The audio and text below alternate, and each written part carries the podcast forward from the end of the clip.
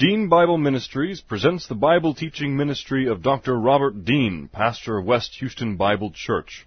These and other Bible lessons are available from www.deanbible.org. Now let's listen to our lesson from God's Word, the Bible. How shall a young man cleanse his way?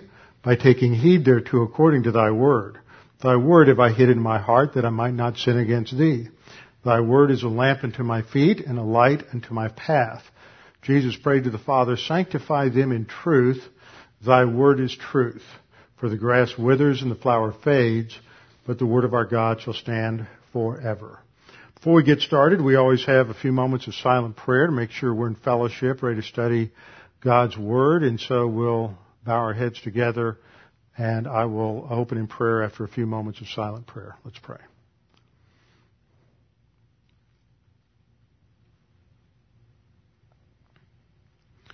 Father, we're thankful that we can be here tonight to study your word, and that as we study your word, it enlightens us as to the realities of our existence here on this earth as your creatures, because you are the one who created the heavens and the earth and the seas and all that is in them.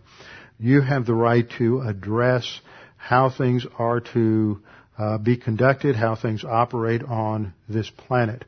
And as you've created man as a social creature, you have also instituted social institutions that must be followed in order to provide order and consistency, stability within our societies, within our nations, within our cultures, and that when we violate these laws, living in our own invention of reality, then eventually we end up having a collapse of those cultures and those societies.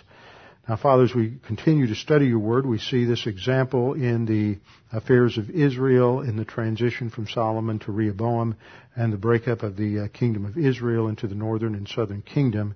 And as we look at these, what is covered in the scripture related to this, we see many important principles that we can apply to our own history, our own situation, our own views on politics. And we pray that as we study these things, you would particularly give us insight and application in relation to current events. We pray this in Christ's name. Amen. Okay, we're in 1 Kings chapter 12, and you can go ahead and turn there.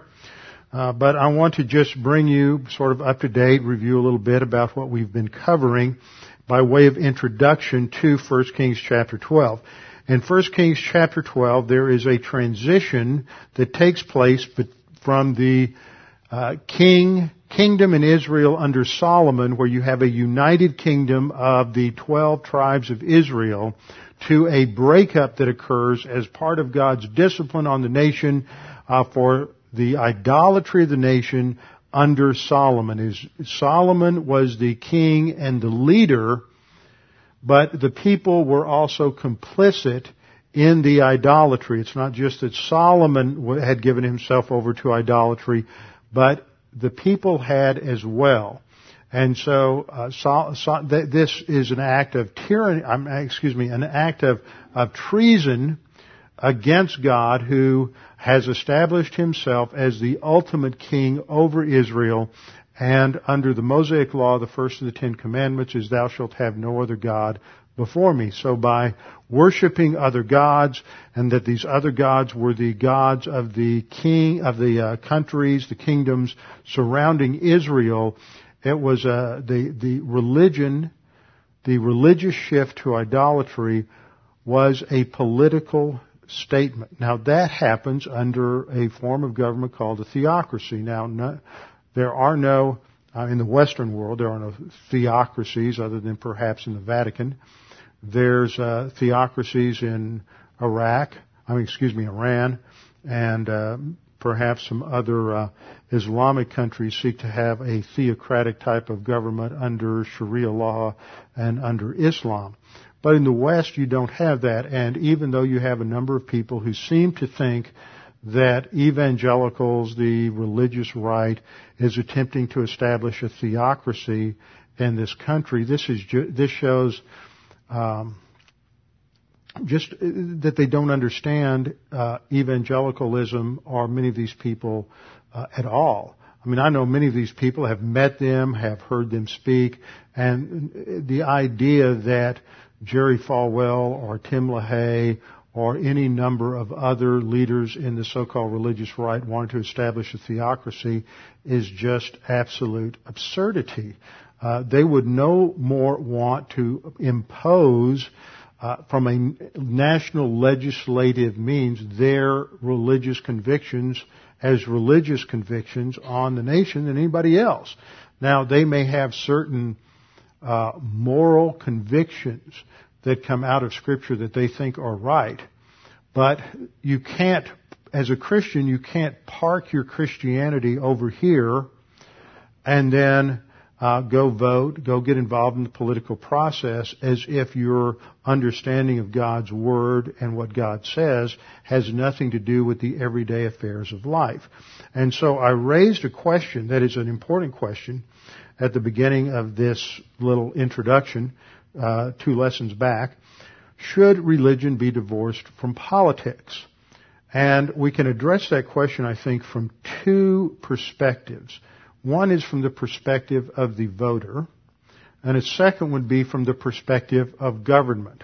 From the perspective of the voter, you cannot divorce religion from politics. Senator Kennedy's comments to the contrary. You may remember several years ago he said that when it comes to voting, he doesn't let his Roman Catholic beliefs affect his votes in Congress. Well, I certainly believe that. But that's because he really doesn't believe the tenets of the religion he says he believes. Now, if someone has religious convictions, whether they're Islamic or Mormon, or whether they're Hindu or Buddhist, whatever their religious framework is, if they don't allow that to address the everyday issues and decisions of life, then it has no value for them. It's just a facade.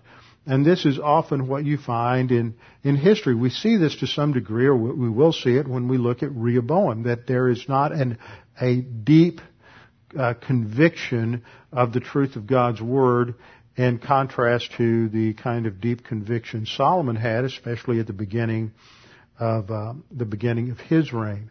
So, from the perspective of the individual, every value judge, whenever you say something is right or something is wrong, we look at, for example, right now we've just had this situation with AIG and some of the other financial institutions, and now the president, the head of the Federal Reserve Bank, the president have put forth this plan for this huge bailout in excess of $1 trillion. And so when you hear people discuss this, you will hear people discuss it in terms of this is right or this is wrong. Okay, if it's right or wrong and you're making those kind of value judgments, that brings to the table an ethical system, a moral system. You have some basis for saying why this is right or why this is wrong. Now, is that informed by a view of divine institutions coming out of the Scripture? Or is that personal preference? Or is that just motivated by one's desire to avoid a recession or depression or difficult or hard times economically or personally because you don't want to really lose everything that you've set, you've invested in certain companies? So what's the value system? And there's always a value system. And a value system, as we know, is either comes out of the Scripture. That's what makes it biblical, by the way. You'll have people say, well, I don't think that's very biblical. And some people have funny ideas of what makes something biblical or not. It's biblical because you develop a groundwork, a foundation of thought from the Scriptures, and then you build from that. That's how it comes out of the Bible, not just something that you think is merely consistent or compatible with Christianity, because often once you push that kind of a view to its ultimate end, it probably isn't compatible. Because it doesn't come out of the Scripture. It just has certain parallels or certain similarities. So whenever you talk about values, you're bringing to the table an ethical system, some sort of moral system, and that's either going to have its ultimate source in God and His revelation, or it's going to have its source in human reason, or human experience, pragmatism, empiricism, what have you. So it ultimately comes down to that chart that I've used many times on how do you know what you know? What's your ultimate authority? So there really is no neutrality in human thought. All human thought that involves any sort of value judgment, any sort of ethical decision, always brings to the table some sort of view of ultimate reality. Is it personal or is it impersonal? Does that, if it's personal, does that personal ultimate reality communicate with man, or is that ultimate personality non-communicative, something like a deistic view of God that was popular at the early stage of the Enlightenment? So you think about it in these terms, you realize that for a Christian to come to a decision about who to vote for in an election means that you have to analyze these particular leaders in a lot of different ways. And none of them are going to be perfect. In fact, some are going to be a whole lot less perfect than others. And sometimes the choice is simply between that which is worse and that which is just a little bit better. But it's neither of the choices may be truly consistent or truly in line with a biblical viewpoint.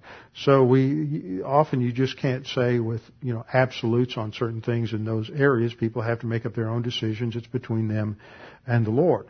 So you stop and you look at these various things that God has laid out, and I pointed these out in terms of the divine institutions. The first three divine institutions, individual responsibility. Now, that plays a role in this whole debacle with these financial institutions, because there are many people who made decisions on loans, on giving people loans, encouraging people to take out loans that were extremely risky, and people who had no business getting into mortgages, got into mortgages. There was a lot of greed involved at some level, because people decided that, well, everybody else is doing it, so I'm going to do it.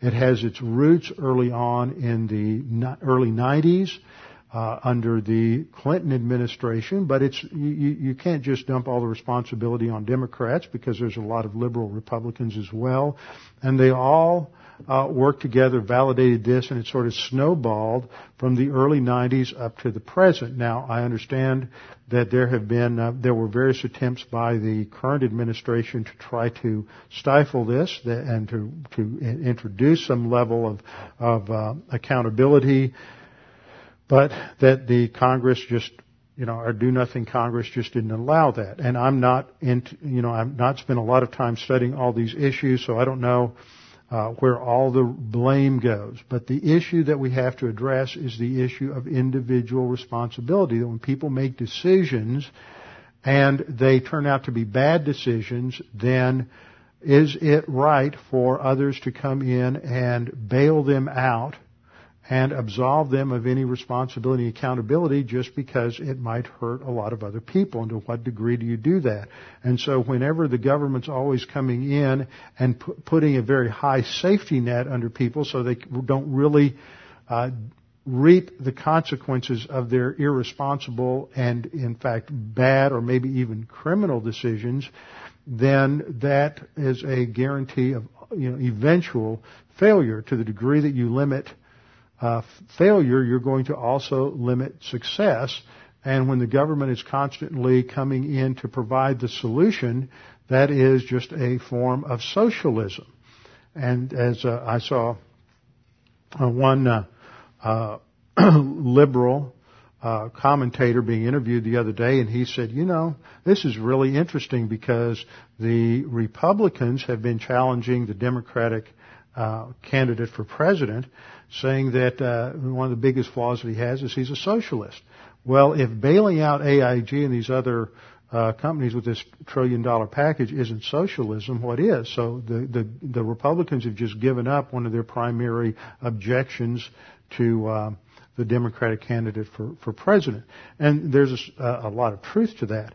And it boils down to violations of this fundamental principle, this divine institution of individual responsibility.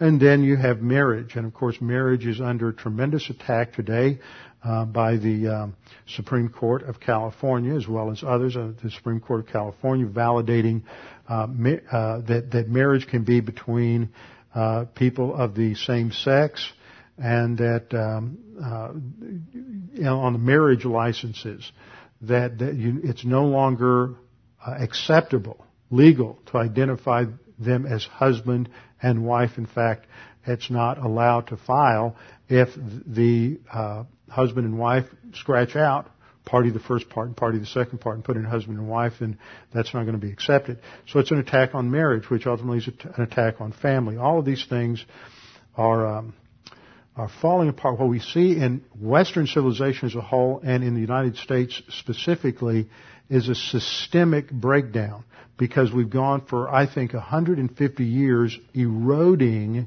these divine institutions. And now what we're seeing is, in the gradual deterioration, it just snowballs. And it's getting faster and faster as you see society and culture, everything's just going to pull apart. So these three divine institutions, individual responsibility, marriage, and family, are all established before the fall.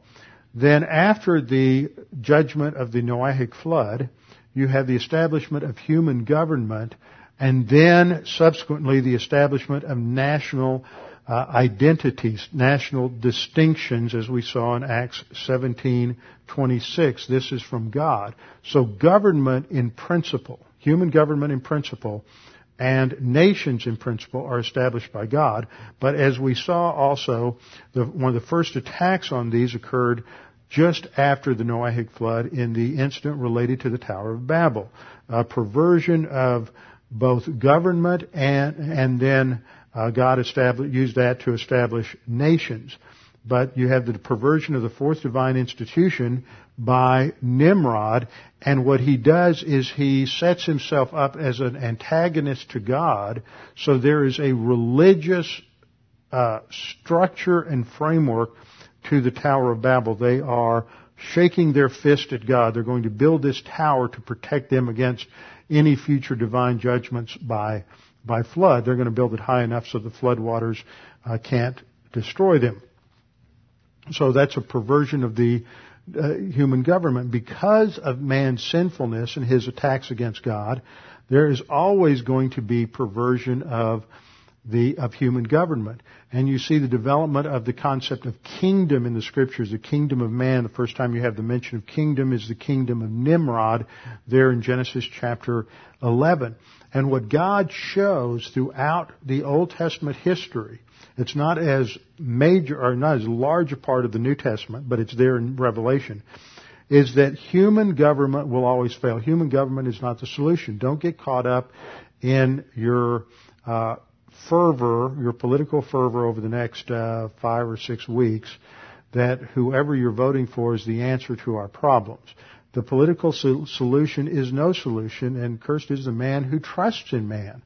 And that will not provide us with a solution. And what God is showing, and specifically when you get into the theocratic kingdom of Israel, is that God is showing is that no human being can truly provide security and stability in the political realm.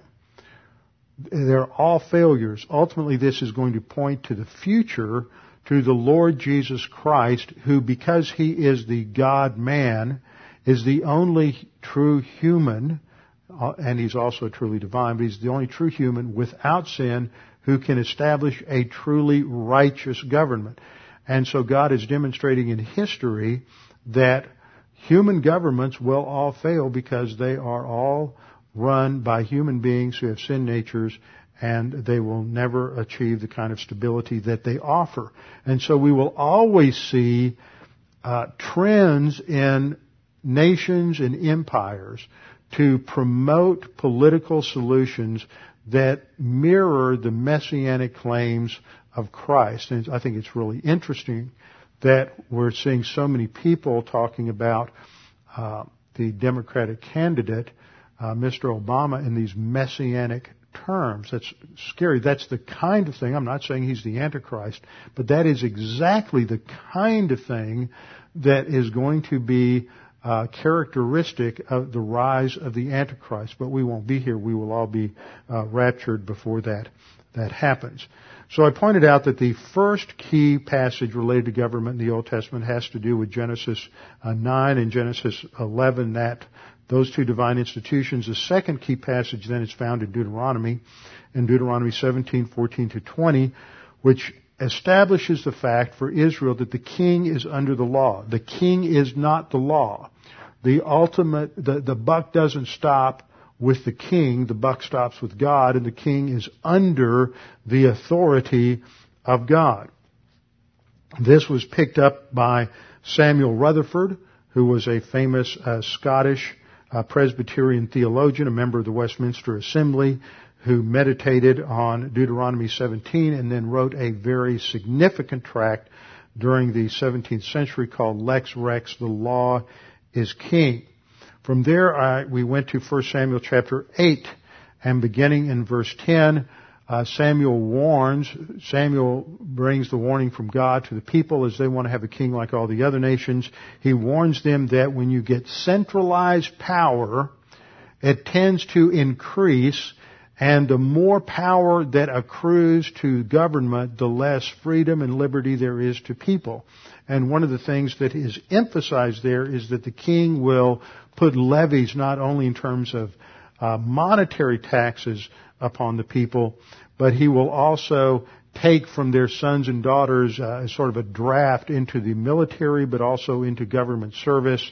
And so there will be, and this will come to fruition with Solomon, because Solomon is going to be bringing a number of the term is forced laborers.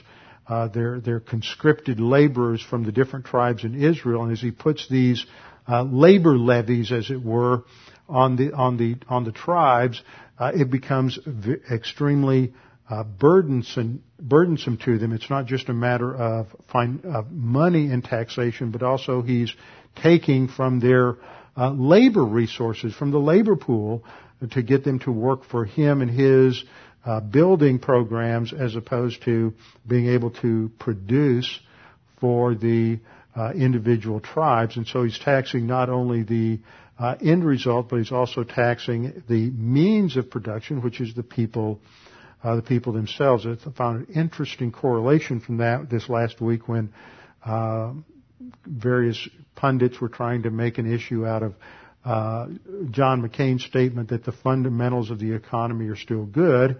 And so everybody started saying, well, how can they say the fundamentals are good when you keep having these collapses? And he said, well, the fundamentals are the American people. That's the labor force, their productivity. And that's the same thing that we're seeing in, same kind of thing that we're seeing here in 1 Samuel, is that as Solomon, during the latter years, continued to try to impress people with the grandeur of his building projects, he's conscripting more and more laborers from the tribe, so that he is virtually taking away their means of production by bringing the men into Jerusalem and Judah in order to carry out these building projects. So one principle that comes out of 1 Samuel 8 is that the Bible is against big government, centralized government, and against excessive taxation. Because, first of all, big government is a violation of divine institution number 4. And the basics that the Bible gives on government, the role of government is to protect the nation from external enemies, which attacks from those who are opposed to the nation, and from internal enemies in terms of criminality. And there is a limited role of government. It is to adjudicate in criminal cases, adjudicate in certain disagreements, property disagreements. There's a recognition of private ownership of property. Property is not taxed under the Mosaic Law, which shows that the Bible recognizes the validity of the accumulation of personal wealth. And what we see today is an attack on personal wealth, that those who accumulate personal wealth should be penalized through higher taxes. So God has showed in the Scripture that the Bible is against big government, and it's against excessive taxation. The more money that the government takes out of the pockets of people who have earned it, the less freedom and liberty they have. That's why the founding fathers of this nation rebelled against the King of England because of the onerous taxation, which compared to today was hardly anything. Shows how far we have fallen.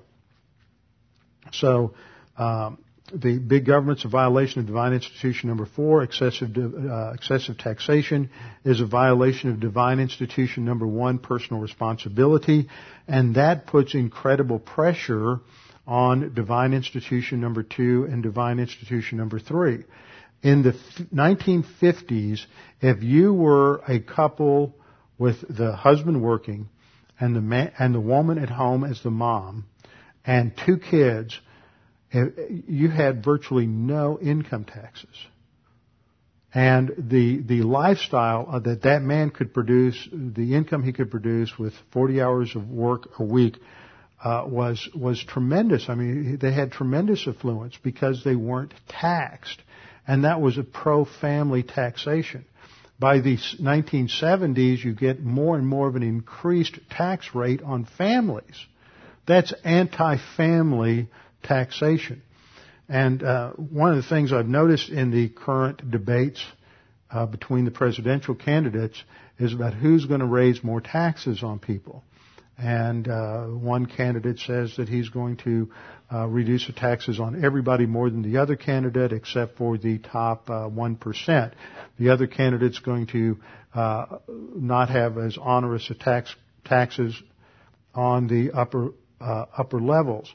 What they're talking about is income tax, but you never hear anybody come out and talk about the fact that the tax proposal, especially on the Democrat side, that his tax proposal includes increasing inheritance taxes, and increases capital gains tax, and numerous other taxes, which in effect increase the tax load on the middle class, as opposed to his claim that he's taking away, because people are only looking at that one aspect of his income tax proposal, not how the other aspects are working together. And so whenever you see, just follow the money, whenever you see less of your money realized at the end of the month, then you've got less freedom, and that's a violation of divine institution number 1. And when the worker realizes, the husband, the father, realizes less income, then now the mom has to go to work, because somehow they have to be able to pay all the bills and put the kids through college or whatever they're going to do. And they have to, of course, buy them all the computer games and everything else that you have to have today, maintain that level of affluence. And the end result is marriages fall apart, too much pressure on them, families fall apart, and so the tax pressure then is a covert assault on both marriage and on family. And so this erodes the cohesiveness of any particular culture.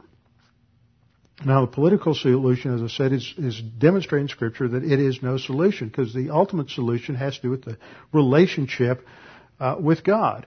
And Christianity has flourished in many different economic and political systems. In fact, a case can be made that under some of the worst tyrannies in history, the church has grown phenomenally, as it did in the early church under Nero. When Nero was the emperor, the church grew in a tremendous way. Now, as we analyze the political process, which is part of the whole social structure of mankind, we have to realize that the heart of the political process are people. And people are all totally depraved, as Scripture says. And if it's not for the truth of Bible doctrine, which emphasizes personal responsibility, the tendency for human beings is to always shift responsibility to someone else. And in governmental settings today, in the modern world, that fits within a model known as socialism. The idea that government controls the means of production and controls and redistributes the wealth. This destroys initiative. It destroys the desire to accumulate wealth and to produce and to go forward and many other things. But at the heart of this whole thing is the people. And the leaders that a nation gets come out of the same cultural morass of everybody else, so that we tend to get the leaders that we deserve because they come out of the same pot that the rest of us are in. And we've seen that, unfortunately, too much in terms of many recent leaders. And I'm not talking about just at the presidential or executive level, but also at judicial level, at legislative level. We have people today who just don't understand absolutes, that are not interested in long-term objective solutions, and they're too personally involved in the solutions that they're setting forth, and so that their decision-making is corrupt. This is the same kind of thing that you see in the Bible during the period known as the period of the Judges, when everyone was doing right. Everyone was doing what was right in their own eyes, so that ultimately whatever was best for me is what we wanted, how they made a decision in terms of government, in terms of life. And the result was that it almost completely destroyed Israel. They just fragmented into basically 12 tribes. Each one was up to his own. Every now and then they would become so disciplined by foreign powers that God would bring a deliverer. But as we've studied in Judges, with each successive deliverer, the situation got worse until by the end of the period of the Judges, at the beginning of the book of 1 Samuel, the nation of Israel isn't living or operating or thinking any differently from the Canaanites that they had supplanted, because they had gotten completely away from God. And they had leaders that typified the nation, leaders like Jephthah, leaders like Samson. While some of these men followed God and executed God's plan at key moments, much of what they did much of their lives were no different from the pagan Canaanites around them. And then you get into the early part of Judges, you see the corpulent Eli, who's the high priest, corpulent and corrupt, and his two sons are even worse. And even Samuel's two sons are very bad, and that's what gave rise to the situation in 1 Samuel 8 when the people came to Samuel wanting to have a king like all the other nations. So those are some of the key concepts we've looked at in these previous chapters. Now we come to 1 Kings chapter 12, and we see an emphasis on the character of the leader, and how important the character of the leader is. And we can see a contrast between Solomon's son Rehoboam, who will succeed him on the throne, and Solomon. Solomon, we're told at the end of chapter 11, went to be with the Lord. The period that, in verse 42, the period that Solomon reigned in Jerusalem over all Israel was 40 years. Now we'll find out that when Rehoboam comes to the throne, he's 41, which means he was born a year before Solomon became king. And he has grown up during the first 20 to 25 years of his life. He experienced all of the blessing from God that Solomon experienced because of his devotion to the Lord. But for the last 10 to 15 years, he has seen Solomon involved up to his neck in idolatrous worship and paganism. And as I pointed out, even though the text doesn't say this, in light of God's promise of discipline on the nation, they would have gone through economic collapse during these last few years. This is why I believe Solomon's taxation is now so onerous. When we looked at 1 Kings 10, we saw the grandeur of Solomon's empire because of God's blessing. There's tremendous trade. Their ships in league with the Phoenicians are sailing throughout the whole world. Trade routes from all over the world are going through Israel. And as a result of this, Solomon is accumulating, and the kingdom is accumulating tremendous wealth. It's not through taxation. He didn't build his kingdom on the backs of the people. God blessed him, and the nation was prosperous because his heart was totally devoted to the Lord. But when his heart turned away from God, and he began to do evil in the sight of the Lord, which is defined in context as open idolatry, when he began to get involved in idolatry, which is treason against God, then God brought him under discipline. Now, to maintain the facade of affluence, and in order to keep that veneer up that looks like everything's going good, now he's going to maintain his affluence on the backs of the people. So he's increasing the load that he's putting on the people in terms of financial taxation, as well as the demands for more and more laborers, because he has to keep up the facade that God is still blessing them, when in fact God is no longer blessing them and has announced the judgment on the nation through the prophets, through his own, God's own revelation earlier in chapter 11 to Solomon, and then through the prophet to Abijah, to Ahijah, to Jeroboam, who is one of the key leaders in the labor force from the tribes of the north. So that gives us something of the background. Now let's just do a little character comparison of what we know of Solomon and Rehoboam. First of all, Rehoboam is much older when he comes to the throne than Solomon was. Solomon was probably somewhere near the age of 20. He's young. Now that's important to note, because youthfulness and the naivety and inexperience of the young is a theme within this particular chapter. Solomon is young, but Rehoboam is older. He's 41 when he comes to the throne. He is not far from the age that Solomon was at when Solomon began to get away from the Lord. So Rehoboam is older, and he should be wiser.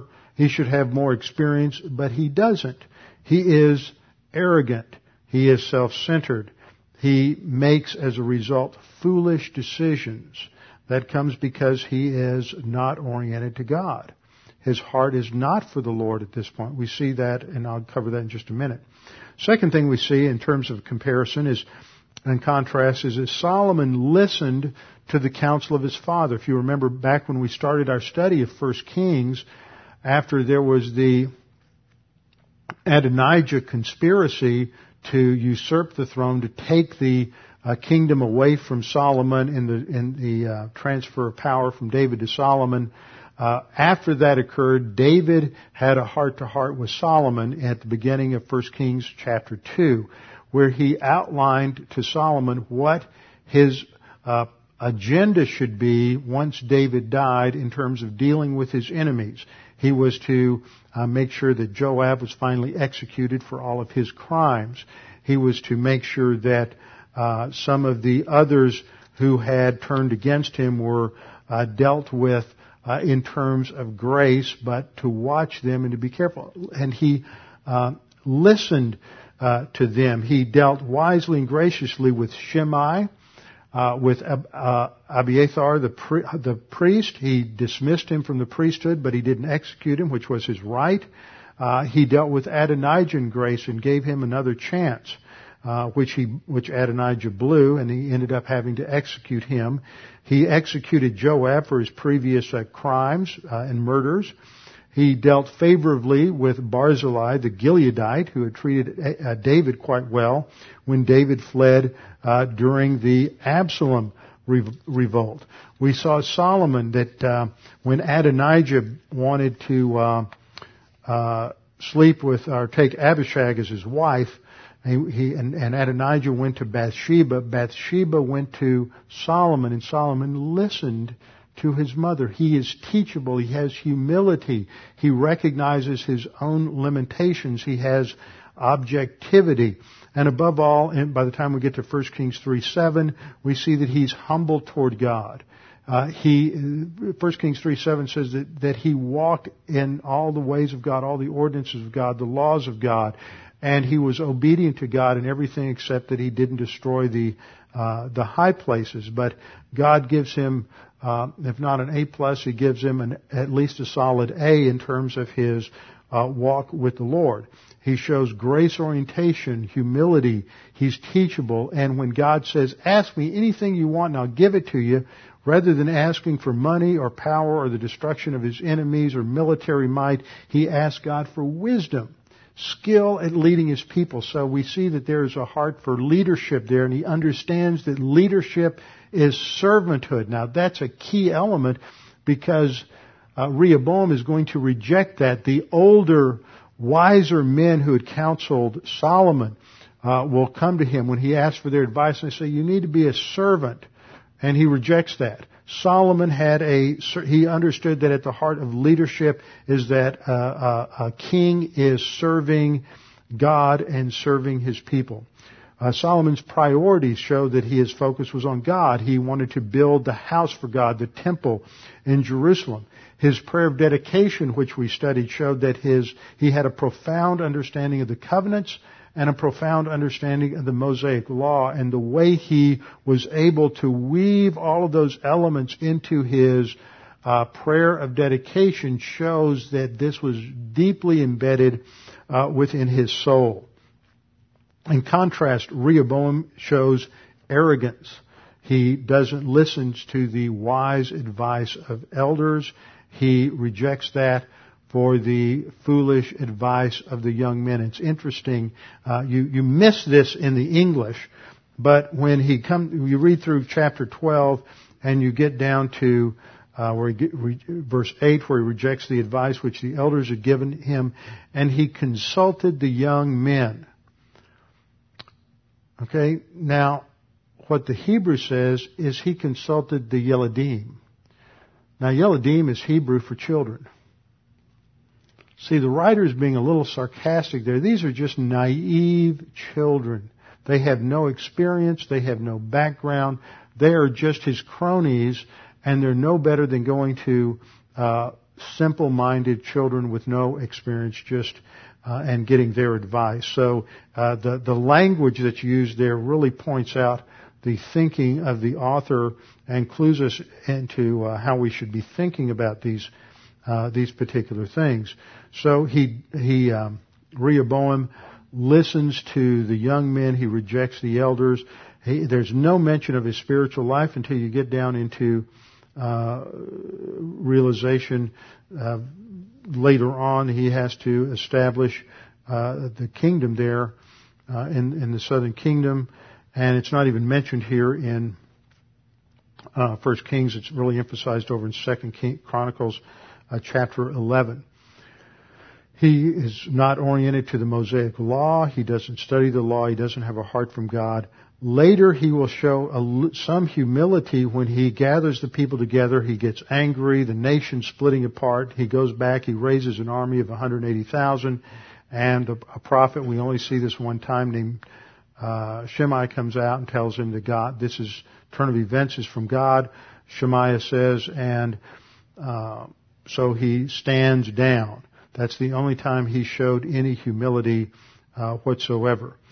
He also he will build up. We'll see the defenses and fortifications in the southern kingdom. So he has a strong building program, which he would have inherited from his father. We see that he obeyed the Lord for 3 years, and then he just introduces idolatry and God's final assessment of his reign as he did evil in the sight of the Lord.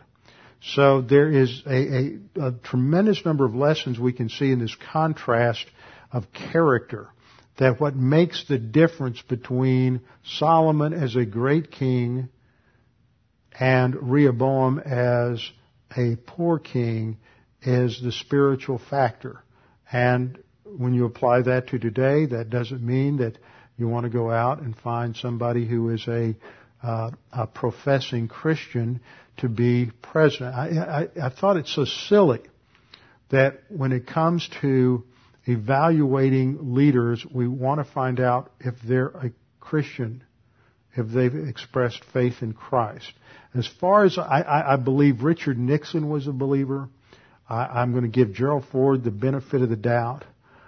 Jimmy Carter, and you know, my personal opinion is I hope he's in another part of heaven. Ronald Reagan was a believer. Bill Clinton, I believe, was a believer. All evidence that he went to First Baptist Church in Little Rock. The pastor there affirmed that he believed that he was a believer. Our current president is a believer. You know, if we've had Christians for 30 years and they've brought us this mess, why do we want to have a Christian as a president? That's not the issue of their eternal destiny. Doesn't have anything to do with their wisdom or skill at leading a nation. They have no doctrine. You know, I'd almost rather have a Mormon or a Jehovah's Witness that's in there, because you know, legalism at least seems to work for some people, and they understand something about responsibility and consequences. I'm just being facetious. I always remember somebody I worked for when I was in Dallas, when I was in seminary, said, you know, whenever I need work done on my house, I always hire a Jehovah's Witness because they're working their way to heaven, so if they don't do a good job, it has eternal consequences. There's a lot of truth to that. So character matters, and but it really does matter. It's not just a matter of whether the person's a believer and their eternal destiny is heaven. But what matters is, have they really understood the principles of Scripture? And unfortunately, the people that we have that have been in high office, that are Christians, are going to have an eternal destiny in heaven, are pathetically ignorant about Scripture. This president we have now may surprise the media. This man is not an evangelical. He is a Methodist. I'm sorry if I offend anybody because of that, but Methodist, the doctrine of the United Methodist Church, is not an evangelical doctrinal statement. He doesn't understand the first thing about the Bible. Anybody who thinks that Islam is a religion of peace is a fool. And when we elect politicians who are operating on that kind of a fallacious view of reality, then we are going to reap horrendous consequences from that. And the reason that you have people who come to those kind of conclusions is because they don't have any doctrine to begin with, number one, and they don't understand the serious consequences that false religious beliefs have in national policies, especially when it comes to Islamic countries. So what we see in 1 Kings 12 and following with Rehoboam are the consequences that come upon any nation when they have an arrogant leader and the foolishness that comes from that. So let's just begin working our way through 1 Kings chapter 12, because this shows us the issues of related to leadership and the individual involved. A number of important principles are pulled out of 1 Kings 12, 1 through 24, which are often thought to be the main idea here, such as listening to the elders instead of the young men and some other things. But that's not the point, the main point that the writer of 1 Kings is trying to make. He is trying to show, as part of his broad argument through 1 and 2 Kings, is based on the Mosaic Law, God blesses the nation that is in obedience to Him and is keeping the contract, the covenant that God made with them, the Mosaic Law, and that God will bring judgment on the nation that disobeys Him, and the most egregious form of disobedience is idolatry. And so all of this goes back, as I pointed out again and again, to our understanding of Deuteronomy and the Mosaic Law. So there are lessons that we'll see here related to overbearing government, large government, and egregious taxation. We'll also see the lessons related to listening to the wise, humility, grace orientation, rather than listening to arrogant, foolish, inexperienced youths. And there are many lessons also related to rebelliousness and just listening to, recognizing the principle of authority. But the fundamental lesson through all of this is related to God's discipline on Israel for the sin of idolatry and for their treasonous actions in idolatry. Now, the contrast that we see as I pointed out earlier, one of the key contrasts between Solomon and Rehoboam has to do with wisdom. And so at the beginning, I just want to go hit a couple of passages very quickly. The key to wisdom, Solomon is wise, Rehoboam is foolish. Proverbs 1:7 says, the fear of the Lord is the beginning of knowledge. The starting point is this fear, this respect for God as the sovereign ruler of His creation. That's what the fear of the Lord really means. It is a fearfulness, but it is also a respect. It is that recognition that if I disobey God, He will lower the boom. It's like when I was a kid, when my mother would say, well, we'll just wait till your father comes home and he'll deal with this. Well, that's when you became fearful of your father. And you knew that you weren't going to get away with anything. That's the idea here. Once you have that respect for God's authority, that's when you really begin to learn, and that is the basis for wisdom. In contrast, fools despise wisdom and instruction. We'll see that with Rehoboam. He despises the wisdom and the instruction that comes from the elders. So the writer is going to work out these particular contrasts. Another key passage to look at would be Psalm 111:10. The fear of the Lord is the beginning of wisdom. This principle is stated again and again in Scripture. The fear of the Lord is the beginning of wisdom. A good understanding have all those who do His commandments. That's the idea that James has of practicing what you learn from the Word of God. Those who hear should be doers, i.e. practicers, implementers of what they learn, not just taking notes, not just being intellectually stimulated, but learning that, coming to Bible class, learning that you should think and act a certain way and then implementing that. So a good understanding of all those who do His commandments, His praise endures forever. Other passages like Proverbs 8:13, the fear of the Lord is to hate evil. So there is an ethical aspect to wisdom.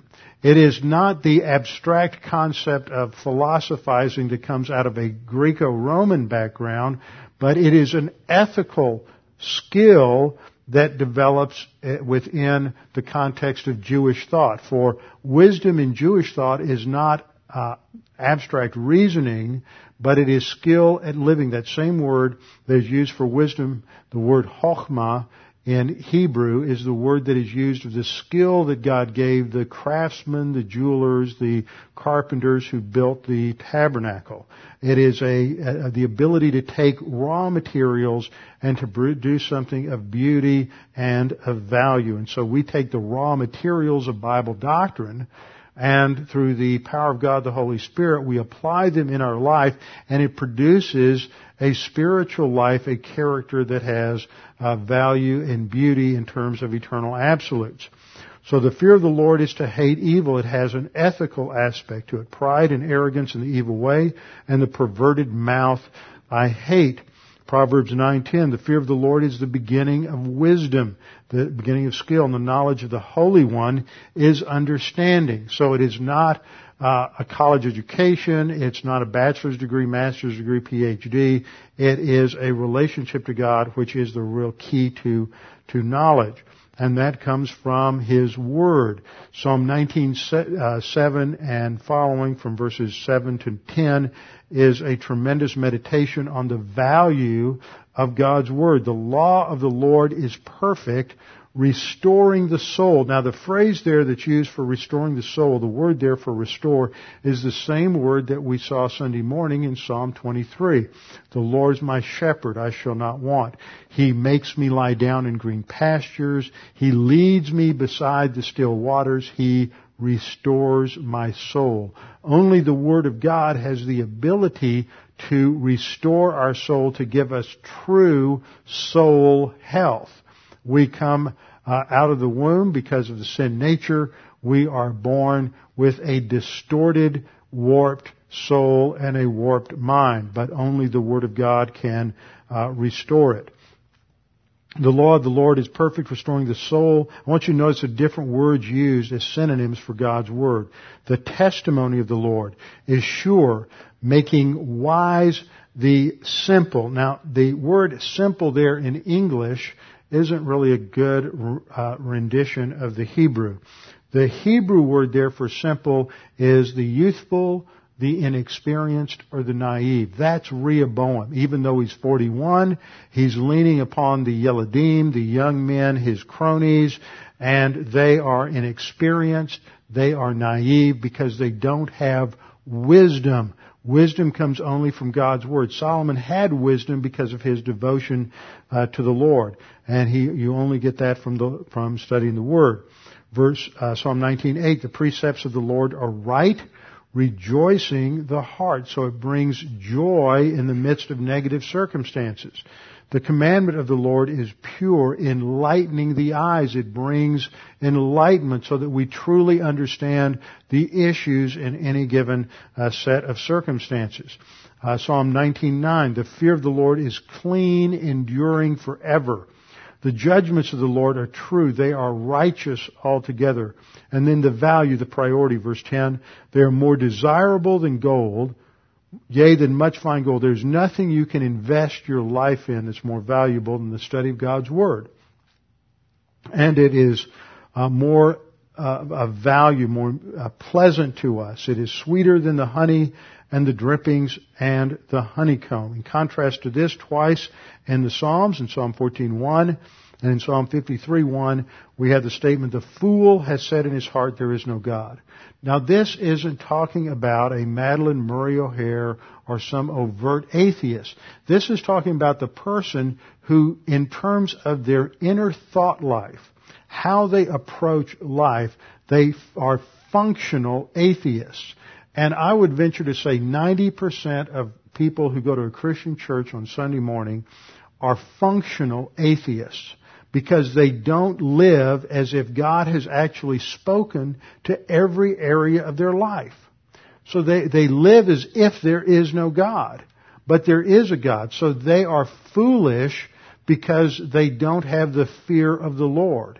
And so the fool is not the unbeliever. The fool is the person who is living in terms of his inner thought life, his inner view of reality. His human viewpoint thinking is based on non-biblical assumptions. Proverbs 12:15 says, the way of a fool is right in his own eyes, but a wise man is he who listens to counsel. Rehoboam does not listen to counsel. You all know people who don't listen to wise counsel given from those who have gone through these experiences. They seem to always have to learn things on their own terms the hard way. And so this is a biblical fool. They are living as if there is no God. Proverbs 14:16, the wise man is cautious and turns away from evil, but a fool is arrogant and careless. So this fits the categorization of Rehoboam. He is foolish, he's arrogant, he's careless, he's naive, he's simple, he's rejected God's word, God's guidance. Proverbs 15:5, a fool rejects his father's discipline. Now, Solomon had guided Rehoboam as a young man, but now he rejects his teaching of his father in his early years, and he's rejecting the guidance of his father's counseling. In contrast, the wise person is the one who regards reproof, for this is sensible. And then just to wrap up this introduction, Romans 1:21 says that even though they knew God, they did not honor him as God or give thanks, but they became futile or empty in their speculations, and their foolish heart was darkened. Professing to be wise, they became fools. See, man operating apart from God, having rejected the witness of God, they exchange the glory of God for the worship of the creature, and they build their thought systems on human viewpoint foundations.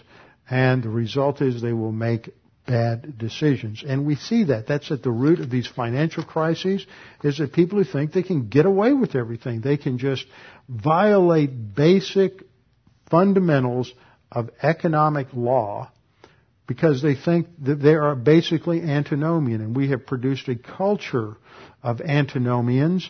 And socialism comes along and says, well, government will clean up your mess and you don't really have to be accountable for it. And there really aren't any consequences for bad decisions. Now, there are consequences for bad decisions. As we see with Solomon, the nation is going to be divided, and there will be consequences for Rehoboam's bad decisions, and we'll get into that in detail next time.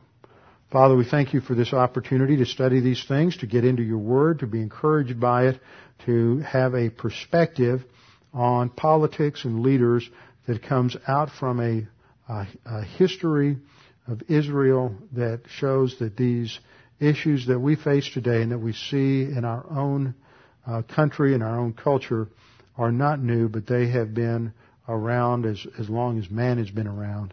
And as believers in the Lord Jesus Christ, and as those who have the enlightenment from your word, we're able to understand these things with a much better perspective, and we can have confidence that even if all of this falls down around us, that you are the one who protects us and provides for us.